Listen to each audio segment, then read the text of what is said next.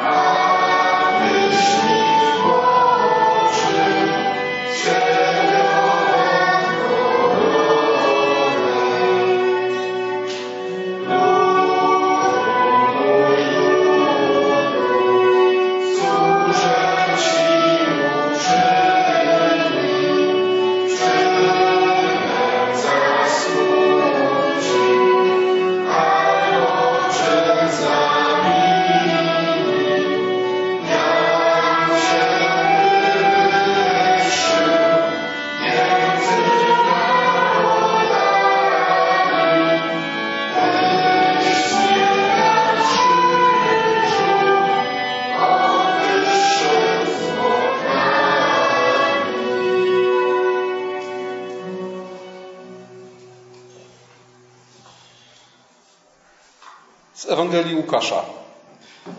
Wtedy jeden z zawieszonych złoczyńców urągał mu, mówiąc: Czy nie ty jesteś Chrystusem? Ratuj siebie i nas. Drugi natomiast, odezwawszy się, zgromił tamtego tymi słowy: Czy ty się Boga nie boisz, choć taki sam wyrok ciąży na Tobie? Na nas co prawda sprawiedliwie, gdyż słuszną ponosimy karę za to, co uczyniliśmy. Ten zaś nic złego nie uczynił. I rzekł: Jezu, wspomnij na mnie, gdy wejdziesz do królestwa swego. I rzekł mu: Zaprawdę powiadam ci, dziś będziesz ze mną w raju. Oto słowo Boże. Ta krótka historia opowiada o dwóch ludziach, których wiele łączy. Obaj byli przestępcami, obaj zostali schwytani, osądzeni, skazani na śmierć. Obaj cierpieli. Obaj w chwili śmierci znaleźli się blisko Chrystusa. Obaj widzieli i słyszeli wszystko, co się działo podczas ukrzyżowania. Scena, o której rozmawiamy teraz, działa się w szóstej godzinie ukrzyżowania. Początkowo, jak mówi ewangelista Mateusz, obaj urągali Jezusowi. Obaj też zdawali sobie sprawę z tego, że Jezus jest kimś niezwykłym. Obaj widzieli w Jezusie ostatnią szansę, ostatnią nadzieję w rozpaczliwym położeniu. Wiele ich łączy, ale to, co najważniejsze, ich dzieli. Pierwszy próbuje złapać się Chrystusa jako ostatniej szansy na powrót do swojego dotychczasowego życia. Naprawdę jesteś Mesjaszem? Ratuj siebie, ratuj nas. Drugi też szuka ratunku w Chrystusie. Też w nim pokłada nadzieję, ale to jest zupełnie inna nadzieja. To jest nadzieja na życie wieczne w Królestwie Bożym, a nie nadzieja na powrót do swojego rozbójniczego życia na ziemi. Dobry Łotr, jak go później nazwano, uwierzył, że Jezus jest naprawdę tym, za kogo się podawał. Rozpoznał w ukrzyżowanym Zbawicielu to, czego nie było widać prawdziwego króla. A rozpoznawszy w Chrystusie prawdziwego króla, złożył w ostatniej godzinie swojego życia zaskakująco dojrzałe wyznanie. W tym wyznaniu Łotra widzimy świadomość własnego grzechu, wiarę w życie wieczne, w to, że spotka ludzi po śmierci kara i nagroda. Wiarę w Królestwo Boże i w to, że ten ukrzyżowany człowiek jest rzeczywiście prawdziwym królem. Wiarę w to, że śmierć jest bramą do nowego życia, a dla Chrystusa jest bramą do królestwa. Wreszcie nadzieję w obliczu śmierci, którą odnalazł w Chrystusie.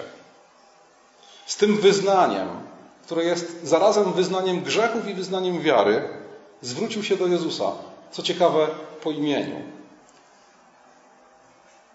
a nie nauczycielu czy mistrzu, jak to zwykle zwracano się do niego. W odpowiedzi otrzymał natychmiastową, niewzruszoną, pewną obietnicę, bez wahania i wątpliwości. Dziś ze mną będziesz w raju. Zobaczcie, że tu nie ma żadnej przestrzeni do spekulacji. Kiedy, gdzie, z kim? Dzisiaj ze mną w raju. Ta historia uczy nas, że ludzie, którzy są do siebie bardzo podobni, a wobec cierpienia i śmierci to podobieństwo staje się jeszcze bardziej wyraźnie, mogą się zasadniczo różnić w tym, co najważniejsze, w tym, co decyduje o wieczności. Nawet w bezpośredniej bliskości Chrystusa, w cieniu śmierci i pośród cierpienia, można pozostać zatwardziałym grzesznikiem. Ale z drugiej strony, szczera skrucha i ufna wiara w Chrystusa są pewną drogą do nieba, niezależnie od tego, kim jesteś i w jakim momencie się znajdujesz. Jak mówi Jezus w Ewangelii Jana w szóstym rozdziale, tego, który do mnie przychodzi, precz nie odrzucę. Amen.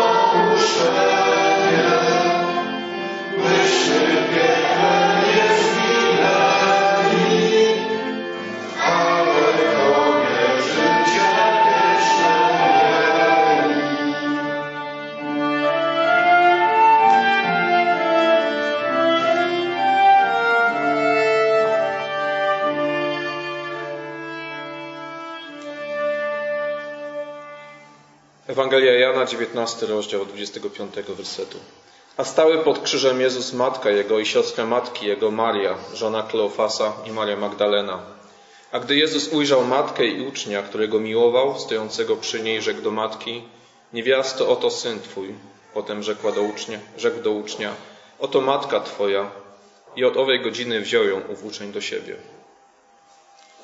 Jezus Chrystus, umierając na krzyżu, nie myśli o sobie, ale myśli o swojej matce. Jako doskonały człowiek, który jest barankiem bez skazy, nawet wówczas zapewnia e, bezpieczeństwo, zapewnia opiekę swojej matce. Jest tutaj dla nas niesamowitym przykładem i zachętą do tego, by podążać za przykazaniami. Natomiast w tej historii jest zdecydowanie e, więcej powiedziane niż tylko troska swego syna o, o matkę. Widzimy tutaj, że Jezus jest tym, który jako król, jako ten, który jest e, Panem, deklaruje i ustanawia nową rzeczywistość. Bo nie prosi ani Jana, nie prosi ani matki, tylko mówi: Oto syn Twój, oto matka Twoja. Wskazując na to, że przy krzyżu dzieje się coś nowego. Przy krzyżu powstaje nowa społeczność oparta właśnie o dzieło krzyża, o to, co ma miejsce. To kieruje nas właśnie w tą stronę i przypomina nam o tym, że zbawienie, które stało się na krzyżu, zbawienie, które stało się również naszym udziałem, nie jest zbawieniem tylko indywidualnym, lecz że Bóg, powołując nas do swojego królestwa, powołuje nas pośród swego ludu. Dlatego też, kiedy Jan i Maria są sobie dani nawzajem, to nam przypomina również o tym, że poprzez krzyż, poprzez właśnie zbawienie, które Bóg dokonał na krzyżu, również dał na siebie nawzajem jako społeczność, posyłając swego ducha i e, prowadząc nas w tym. Na koniec chciałbym przeczytać właśnie w oparciu o to słowa Bonhoeffera, który mówi o dziele krzyża w kontekście społeczności. Należymy do siebie jedynie przez Chrystusa i w Chrystusie. Co to znaczy? Po pierwsze oznacza to, że jedynie chrześcijanin potrzebuje drugiego z powodu Jezusa Chrystusa. Po drugie, znaczy to też, że jeden chrześcijanin przychodzi do drugiego tylko przez Chrystusa. I w końcu po trzecie, oznacza to, że w Jezusie Chrystusie od wieków zostaliśmy wybrani, przyjęci w czasie i zjednoczeni na wieki.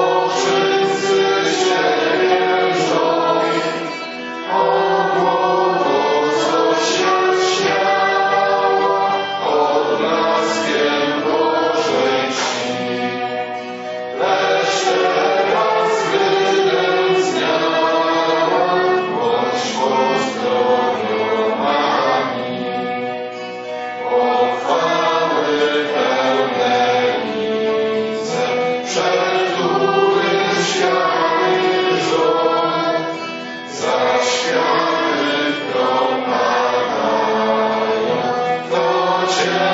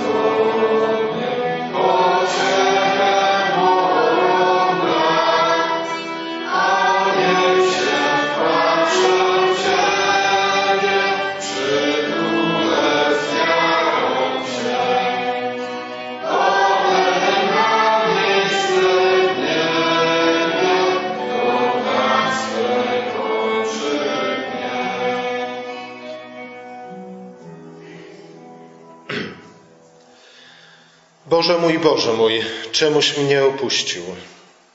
Ewangelia Mateusza, 27 rozdział. Oto Słowo Boże. Te słowa oczywiście pochodzą z Psalmu 22. Boże mój, Boże mój, czemuś mnie opuścił? Czemuś tak daleki od wybawienia mego, od słów krzyku mojego. W gruncie rzeczy słowa te są odpowiedzią na pierwsze słowa Jezusa. Ojcze, przebacz im, bo nie wiedzą, co czynią. To znaczy, że dla pojednania nas z sobą Bóg, Ojciec, opuścił Syna. Ceną za nasze życie była śmierć człowieka dobrego, sprawiedliwego, wiernego i niewinnego. Ale to za mało. Musimy powiedzieć więcej.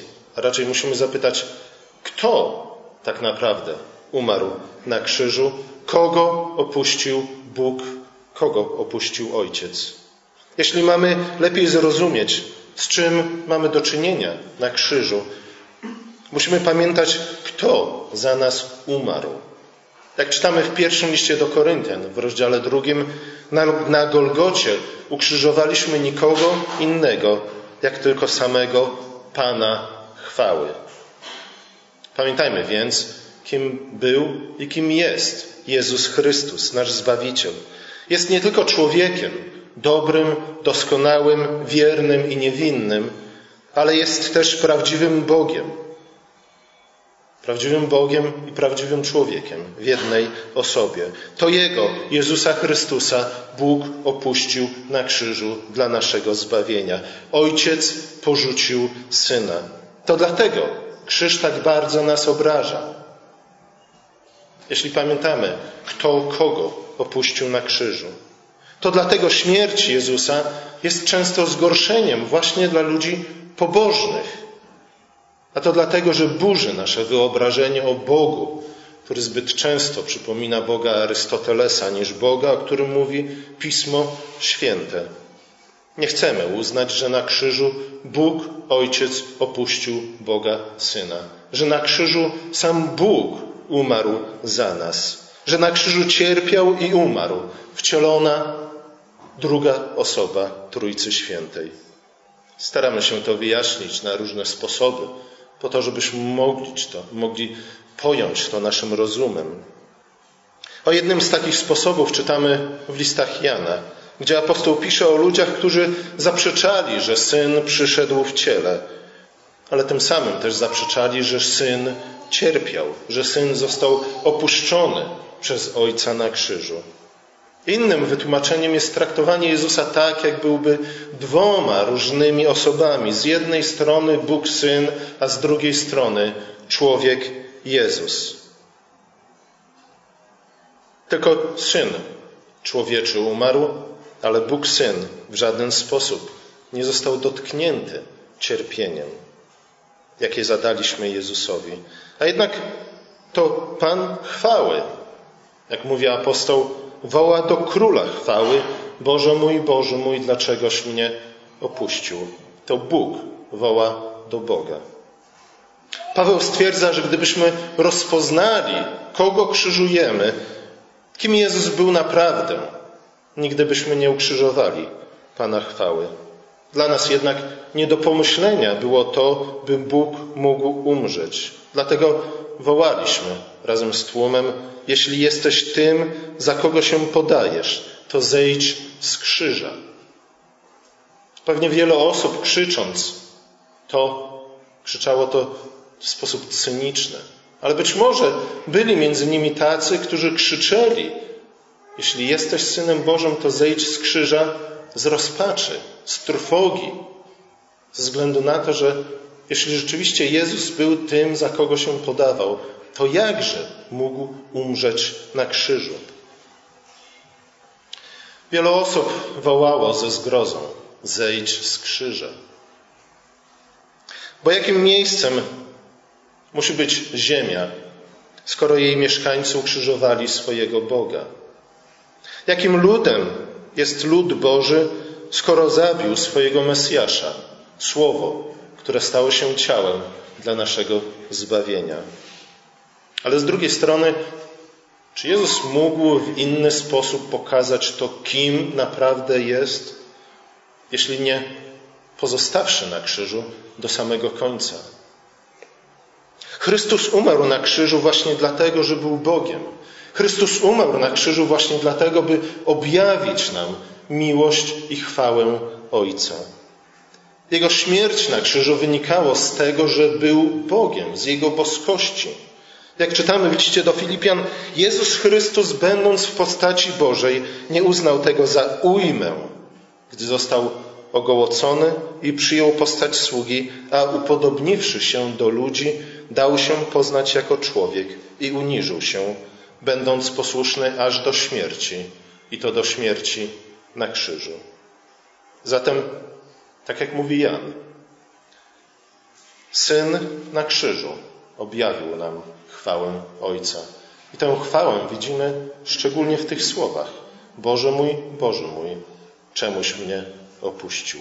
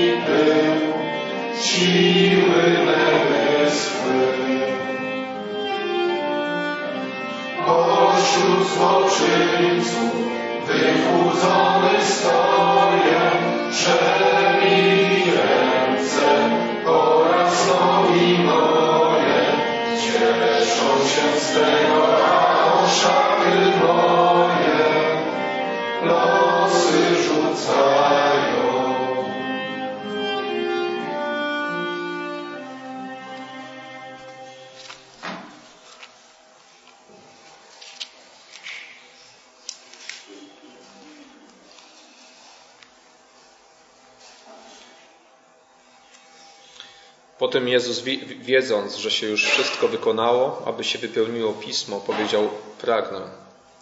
A stało tam naczynie pełne octu, włożywszy więc na pręt hizopu gąbkę nasiąkniętą octem, podali mu do ust. Oto słowo Boże. Ten, który stworzył ten świat, uczynił wszystko mocą swego słowa, również wszelakie wody na krzyżu mówi pragnę to wyraźny sposób wskazuje na to, że Jezus nie tylko umierał, jak niektórzy, e, że Jezus umierał również jako człowiek, że cierpiał fizycznie na tym krzyżu i że e, znosił cierpienia, fizyczne cierpienia, by móc odkupić nas, ale też by móc wybawić nasze ciało. Słowo pragnę, które Jezus wypowiada, wypowiada zaraz przed tym, jak ma wykrzyknąć słowo wykonało się. Warto zastanowić się, dlaczego akurat w tym momencie zawołał o to, by napoili go. Z jednej strony wiemy, że w ten sposób wypełniało się słowa, które zapisane były setki lat wcześniej. Ale z drugiej strony widzimy wyraźnie, że tu jest pragnienie, pragnienie tego, by przygotować się i ostatecznie wykrzyknąć na cały głos to, co miało się wykonać właśnie, że wszelkie standardy Bożej sprawiedliwości, że Boża sprawiedliwość została zadośćuczyniona poprzez Jego ofiarę. Widzimy tutaj wyraźne pragnienie Chrystusa jako sługi Bożego, tego, który dąży, by Boża sprawiedliwość, by e, Boże dzieło wypełniało się w stu procentach, całkowicie. Chrystus jest sługą Boży, który przyszedł na świat, by umrzeć za nas na krzyżu, by wykonać dzieło, którego posłał, posłał e, dzieło, które, które Bóg dał mu, które Ojciec dał mu, by wykonał. Ogołocił się z chwały, umarł na krzyżu i w momencie, kiedy krzyczał pragnę, wskazywał wyraźnie na to, mówił pragnę, wyraźnie na to, że pragnie, pragnie, by dzieło Ojca dopełniło się do końca. Po sześciu godzinach cierpienia, po sześciu godzinach na krzyżu, w tym momencie wskazuje na to, że to dzieło się dokonuje, że to dzieło za chwilę się dokona. Chrystus, jako doskonały sługa, który pragnie, wskazuje też nam na to, że e, przyszedł na świat, abyśmy my również pośród wszystkich rzeczy na nowo zapragnęli byłoby nam to umożliwione, zapragnęli być tymi, którzy rzeczywiście pragną Bożej chwały i pragną przypodobać się Ojcu we wszystkim. Każdy z nas dzisiaj, nawet tu i teraz, ma mnóstwo pragnień. A tak, tacy, tak jesteśmy stworzeni, że pragnienia mówią nam o pewnych rzeczach. Czy jesteśmy głodni, czy jesteśmy spragnieni, czy potrzebujemy jakichś dodatkowych pieniędzy, czy nawet w czasie teraz świąt, które się rozpoczynają, będzie wiele różnych pragnień, które będziemy zaspokajać właśnie w tej świadomości i z radością, że jest to nam dane w Chrystusie, gdyż On umarł za nas e, w ciele. Jednak to słowo pragnę, które Jezus mówi, e, które wzywa właśnie, e, by wszelkie pragnienia w Bożej sprawiedliwości się wypełniły, wskazuje nam na to, że Chrystus przyszedł na świat po to, aby to prawdziwe pragnienie, pragnienie, które każdy człowiek ma pragnienie, by być pojednanym z Bogiem, miało miejsce i by to pragnienie było tym najważniejszym pragnieniem w życiu każdego z nas. Tak jak to jest napisane, że błogosławiony człowiek, który łaknie i pragnie sprawiedliwości, że będzie nasycony. Chrystus też mówi, że niech przyjdzie do mnie każdy, gdyż ja mu dam wodę żywota i z niego będzie e, tryskać, e, z jego wnątrz będzie wypływać ta, ta, ta, ta woda życia. On jest tym, który napełnia, On jest tym, który daje wodę życia. To jest dla nas przypomnienie, że jak Chrystus umarł na krzyżu, jak On, ten, który pragnął, by wszelka sprawiedliwość wykonała się, e, by wola Ojca w stu procentach była wypełniona, tak to jest wyzwaniem również dla nas, abyśmy my, wspominając mękę i śmierć naszego Pana Jezusa Chrystusa, podporządkowali nasze pragnienia temu najważniejszemu pragnieniu przypodobania się Ojcu.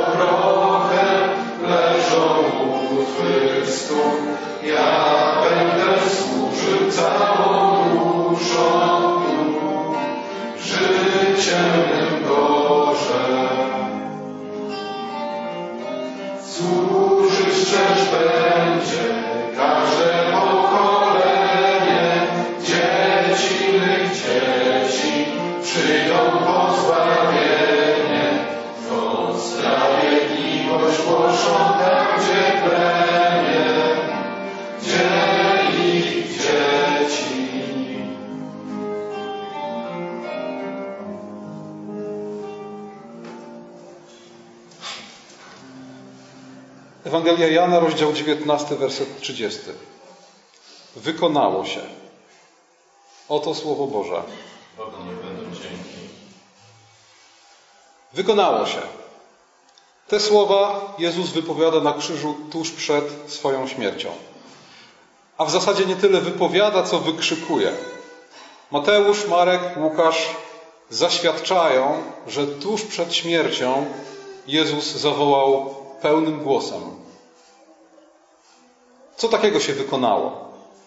Co takiego dokonało się i znalazło swój finał i wypełnienie na krzyżu? Po pierwsze, misja Chrystusa. Po drugie, nasze odkupienie. I po trzecie, odnowa stworzenia. Wykonało się oznacza, że Chrystus okazał się posłuszny aż do śmierci. Wykonał wszystko, czego oczekiwał Ojciec. Wszystko, co Bóg zapowiedział przez usta swoich proroków. Nie zawiódł w żadnym aspekcie swojej misji. Wykonało się oznacza też, że dokonało się nasze odkupienie.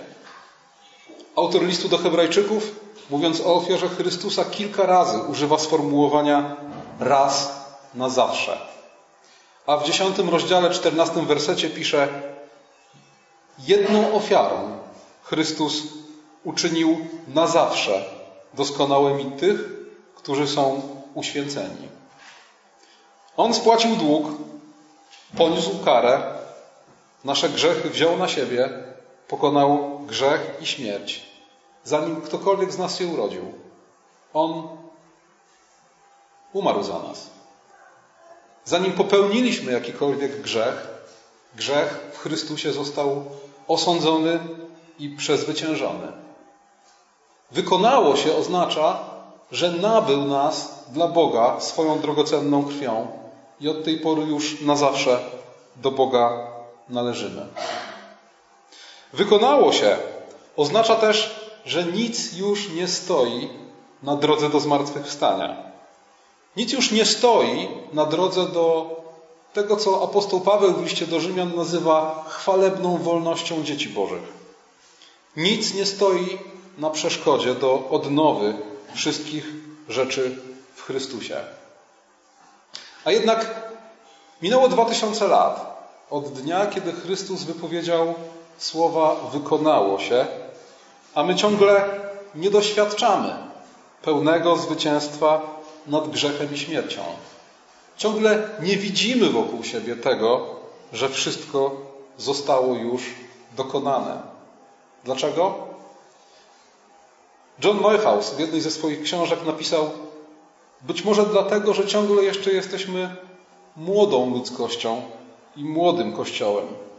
Być może jeszcze wiele pokoleń, które przyjdą po nas, będą czerpać moc i otuchę ze słów wykonało się i z radością i nadzieją będą oczekiwać, aż wszystko stanie się jasne, aż wszystko stanie się jawne dla wszystkich, aż ostatni wróg, śmierć, zostanie położona jako podnóżek pod stopy Chrystusa, jak mówi o tym Psalm 110.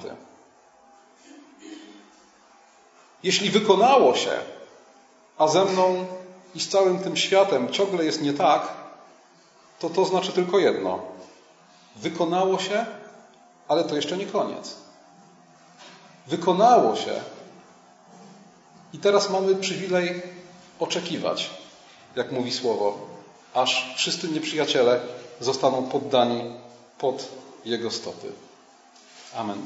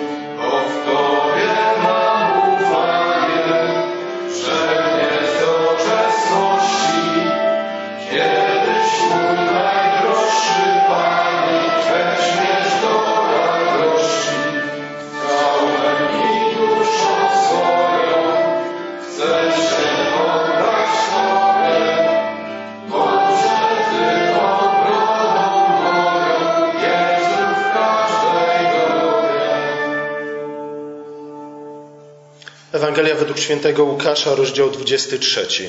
Ojcze, w ręce Twoje polecam ducha mego. Oto słowo Boże. Te słowa pochodzą z innego psalmu.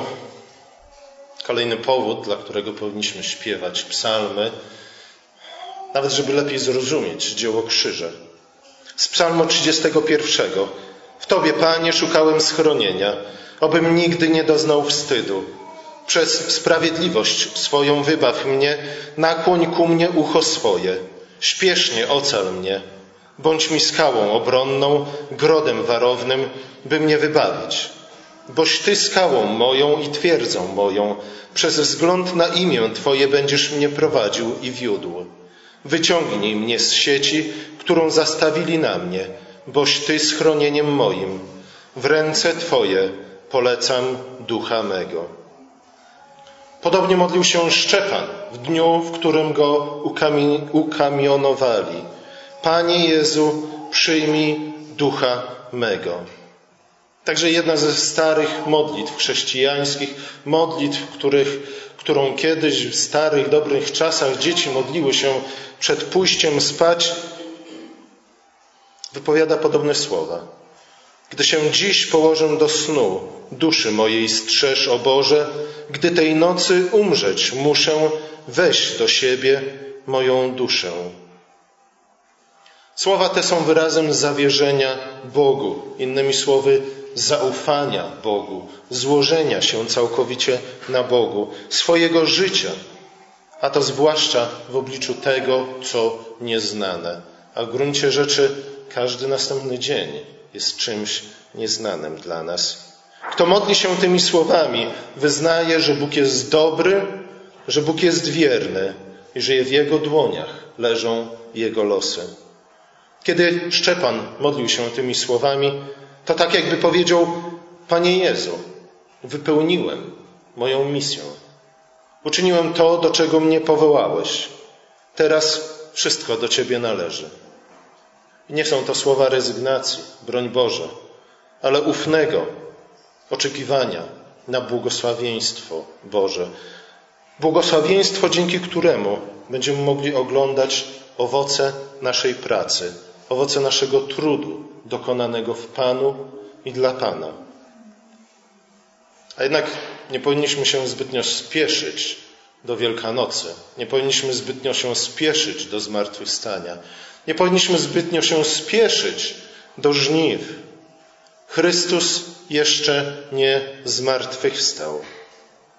Może właśnie dlatego mamy Wielką Sobotę między Wielkim Piątkiem a świętem Zmartwychwstania Pańskiego, abyśmy mieli czas na refleksję nad śmiercią Syna Bożego, abyśmy nauczyli się czekać na owoce, byśmy w radości zmartwychwstania nie zapomnieli o męce krzyża.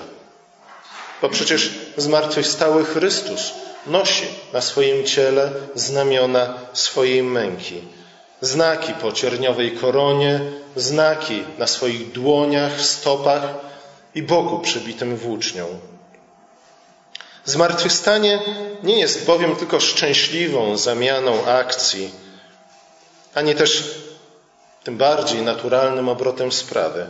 Zmartwychwstanie, czyli nowe życie, nowe stworzenie, dokonało się w sposób cudowny właśnie dzięki męce krzyża, który jest jego przyczyną i źródłem. Bez śmierci nie ma zmartwychwstania. Chrystus nie zmartwychwstał po to, abyśmy nie musieli umierać, ale umarł po to, abyśmy mogli razem z Nim powstać do nowego życia. A zatem, póki co, ciało Chrystusa pozostanie w ziemi, jak ziarno, które musi umrzeć, aby wydać owoc. Musi przeleżeć w ziemi pewien czas. Nie przemieni się natychmiast, nie przemieni się w mgnieniu oka w swój owoc, w to, czym ma być. To bardzo wiele mówi nie tylko na temat krzyża i zmartwychwstania, ale także bardzo wiele mówi na temat naszego życia i owoców naszej pracy, a także o Królestwie Bożym, które jest jak właśnie ziarno wrzucone w ziemię. Musi tam umrzeć, musi spędzić trochę czasu, powoli, w sposób dla nas niezauważalny, kiełkuje i wzrasta. My tego nie widzimy, ale kiedyś będziemy oglądać pełnię owoców tego ziarna. Amen.